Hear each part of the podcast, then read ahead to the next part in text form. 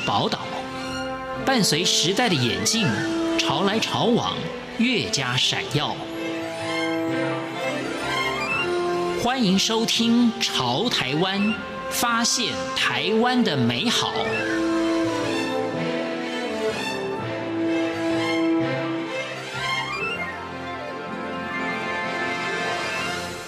各位亲爱的听众朋友，您好，我是李正淳。以台湾来说，出国留学过去很长一段时间都是美国占了大宗，当然到现在应该也是如此。不过现在也许更多元一点，那比例上来讲，没有像过去那么样的极大化了。今天我们要来访问的这位来宾，他出国留学，但他选择的是一个比较少人去的国家，那是位在欧洲的德国。那这个国家对我来讲，又非常有熟悉感了。今天我们就来听听李博言他的德国留学过程有什么特别的地方。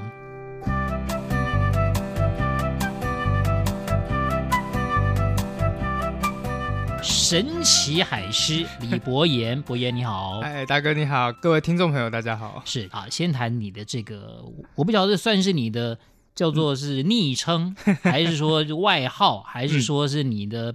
很多时候文章的笔名是叫做神奇海狮，是这个名字是怎么来的？嗯、呃，其实他，嗯、呃，他最一刚开始的时候，我朋友然后在说，赶快去想一个笔名，然后那个时候不知道为什么我就想到了海狮这个名字，然后可是其实后来我发现这个是有一个背后是有一段故事的。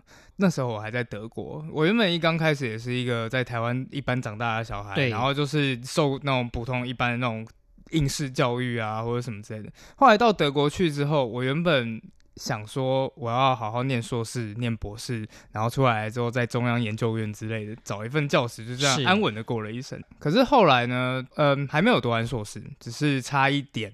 那时候正要去写论文，突然间我发觉我不适合了，对，就是改变的那种感觉。嗯、但是那个时候还是会很心慌。可是后来呢，在德国的时候有一段经历，然后突然间就影响了我的一生。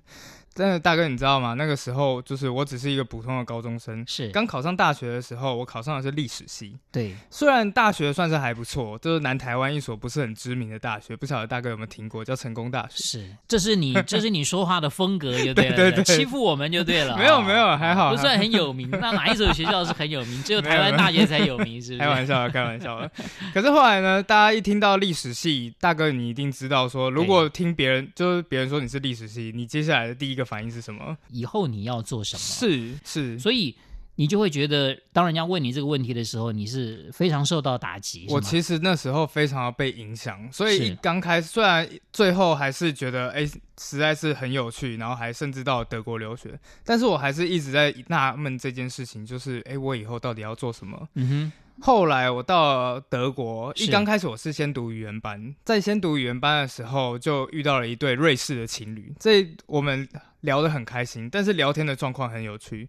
首先呢，我会英文、德文，然后瑞士的情侣那个女的会法文、德文，男的会英文、法文，所以我们三个人的聊天模式是我跟女生讲德文，然后我跟男生讲英文，他们彼此之间沟通用法文，对，就是你那时候瞬间就理解欧洲是一个多么有趣的地方。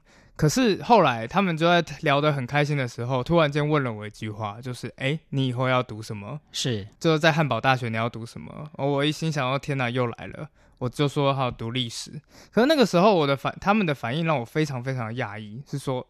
哇，你真的非常幸运。他们所谓的幸运指的是什么呢？因为读文学院在，在我原本一刚开始也纳闷，可是后来我在德国的时候，不只是瑞士人、德国人，甚至是那种比较贫困国家的，比方说意大利或者是希腊，他们对他们来讲，对所有欧洲人来讲，文学院学生的地位都是非常崇高的。在德国的例子里面，甚至有人是为了哲学系放弃医学系，是这种事情在台湾是几乎不可能发生，是可能要去检查一下。对，所以我后来就发现到，哦。居然这个世界，我一直以为文学院出来就是考第一就是没投入，然后就是第二就是哎分数比较低。对，我当年真的是因为分数比较低才进去，居然有这么一大片，整个欧洲都认为说文学院学生地位是很崇高的。所以那一瞬间，我突然间发现，就是这个整个世界真的很大。有各种地形，有高山，有峡谷，有平原，有海洋。而在台湾，其实就像是一个游泳池一样，每个人，不管你是老鹰，不管你是狮子，不管你是海鸥，你全部都在同一同一条泳道上面，跟着大家做一样的事情。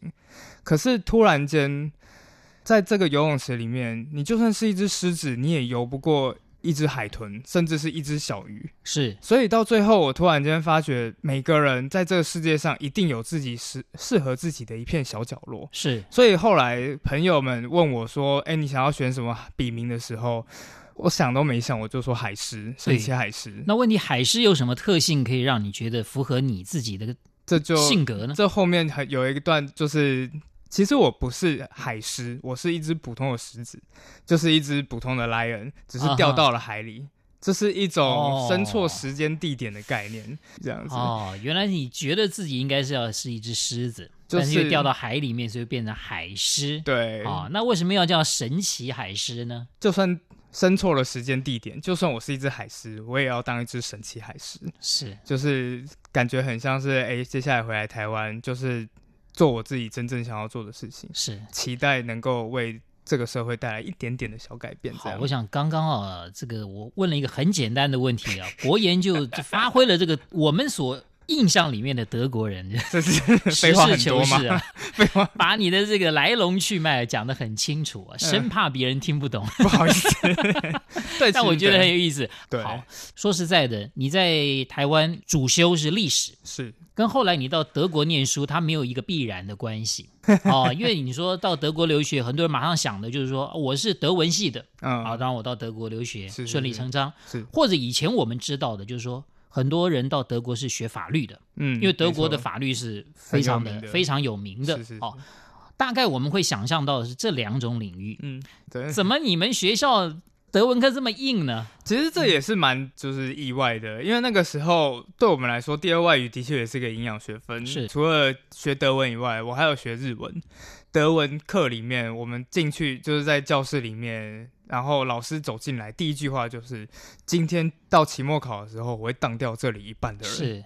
可是日文课的老师，我就不说是谁了，但是就是这个日文课老师非常有趣，他一走进来也是第一句话不自我介绍，他就讲说：“各位同学，期末考的时候记得来考哦，不来的话分数只有六十分哦。” 对，所以就要送给你。对，他其实也是也是有营养的，但是那个德文就是在我们学校的那个德文老师就比较奇特，他真的就是非常非常喜爱德国文化，或者说这又反映出德国人的个性。嗯、对，他其实真的很反映出德国人。就是说，当你跟德国文化有密切接触以后，嗯、你不知不觉会受到。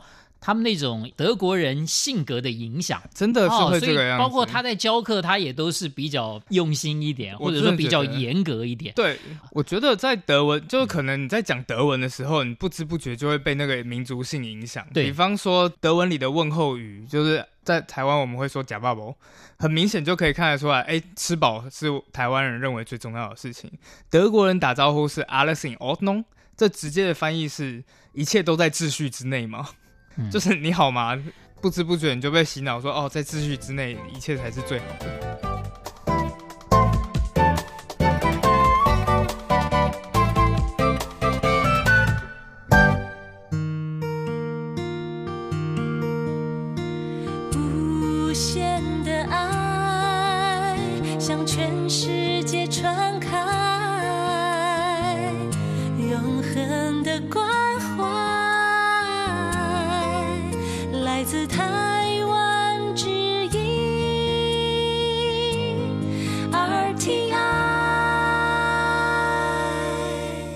今天节目当中很高兴能够访问到神奇海狮李博言。当然，这个为什么选择历史系，那为什么会想去德国？这刚刚都聊过了哦。是。那接下来就是要谈一下你的德国生活。其实以前我在德国的时候，嗯，我就蛮羡慕德国的学生。嗯。哦，因为那时候我们得到的一个很粗浅的印象，对，哇，去德国这个学生啊，免学费，然后课业好像看起来压力又不是很大，再加上呢。走到哪里啊，都有很多优惠，嗯，几乎就是说不用什么太高的生活成本，嗯。我后来算了一算，一个台湾学生跑到德国去一年的费用是这样加一加，比外县市的人到台北念书还要便宜，差不多，或者甚至是更便宜一点。因为现在我算一算，在台外县市来到台湾，就是台北念书的，可能自己也住外面。对，那住外面那房租也是。就是很贵，所以算一算，其实跟在德国的房租是差不多了，大概一个月都是一万台币左右。是，再加上德国的超，就是食物真的没有那么贵。很多人会觉得欧洲的物价很贵，那是因为都在外面吃餐厅。但是如果你去超市买东西的话，甚至是牛奶那种一公升的牛奶，算一算只要二十块台币。哇，这在台湾我们完全无法想象，一公升的台一公升牛奶在台湾超市大概一百多块吧。后来我问德国人说为什么，他们就说因为在德国人就是被划为民生必需品的东西，他们的物价是有限定的。对对，他们他们大概觉得就是说要维持一个人的生存所需。嗯、对这件事情让我很感动，哦、是是一个最低的要求。是，所以在那边即使是就是在贫困线以下的人，他们的生活在我们的眼里看来，其实都还是有一定水准的。是，所以我那个粗浅印象也也没有错。的确，不过我忽略掉了一点，嗯，就是。要在德国当学生，光进入到德国的学校，进入到德国的大学，这中间呢就有一段这个这个门槛了。嗯，这个门槛是相当相当高的。在德国拿到一个学位要花的时间，可能比去其他国家拿学位时间长很多。固然是学费低廉了，但是真的是时间换空间。没错。总之人会遇到，还有你说这个气候。对不对？非常冷，嗯，然后呢，冬天日照又非常少，会很忧郁。然后饮食又非常不习惯，嗯，简直是快要崩溃了。那要待六年的时间，对哦，我想请请博言告诉我们，你没有想要放弃过吗？其实，在德国的时候真的是没有，因为在最后，因为其实说老实话，遇到未爆弹那个时候，只觉得说，哎，天哪，这实在是太有趣了，这种事情都可以发生在我身上。但是最让我想要放弃的，其实是最后的阶段，就是在写论文的时候，有一段期间，甚至都觉得说，啊，其实你回去之后，然后拿一个德国研究所肄业，你都觉得，哎，好像可以找到一份还可以的工作之类的。那个时候的确是会有想要放弃的阶段，最想要放弃的阶段有两个。第一个就是我在读语言班的时候，在进入德国大学之前，因为那个时候整个前途是一片茫然的，你根本不知道你会不会进德国大学，你只觉得说我在一年半之内要考那个非常困难的德文检定，然后还要其他的语言考试，实在是没有办法。有一次，我的印象很深刻。那个时候，我刚好就是要搭电车，我家到学校中间经会经过一片平地，大很大很大的农田。那一天早上，我在途中睡着了，在车上我做了一个噩梦，梦见就是我掉下铁轨，然后铁轨下面是悬崖。一睁开眼睛的时候，我就突然间发现，你往左右两边车窗一看，是一望无际的平原。但是一个人都没有，而整条车子里面，整条车厢也是一个人都没有。也就是说，你在放眼所及的整个世界里面，你的车子还在动，但是却一个人烟都没有。你突然间你会意识到你自己多孤单。那个时候，我其实有一点想要放弃。是，那是什么样支撑你留下来？那个时候，其实大概在三月左右的时候，三月基本上就是最阴暗、最阴暗的时候。对，其实我要说。让我留下来的是德国的春天。一讲到樱花，我们第一个一定想到的就是日本，然后就是后面有神社啊，或者是那种鸟居什么之类的。可是呢，就是在那个时候，在逐渐春暖花开，我突然间发现，哎，这世界真的很大，每个人都有每个人不同的地方。文学院在这边是非常非常幸福的，就是刚好就在那一天晚上之后。一夜之间，整个汉堡城樱花全部开始绽放。突然间就感觉到，远方不是那种日式的鸟居，而是哥德式教堂的尖塔。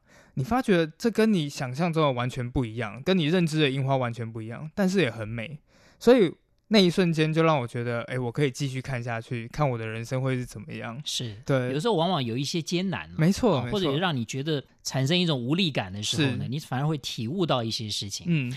谢谢李博言来接受我们的访问，谢谢你，谢谢大哥，谢谢大家，拜拜。各位亲爱的听众朋友，我们今天分享了海狮李博言他的奇幻德国的留学过程，我们下一次空中再会。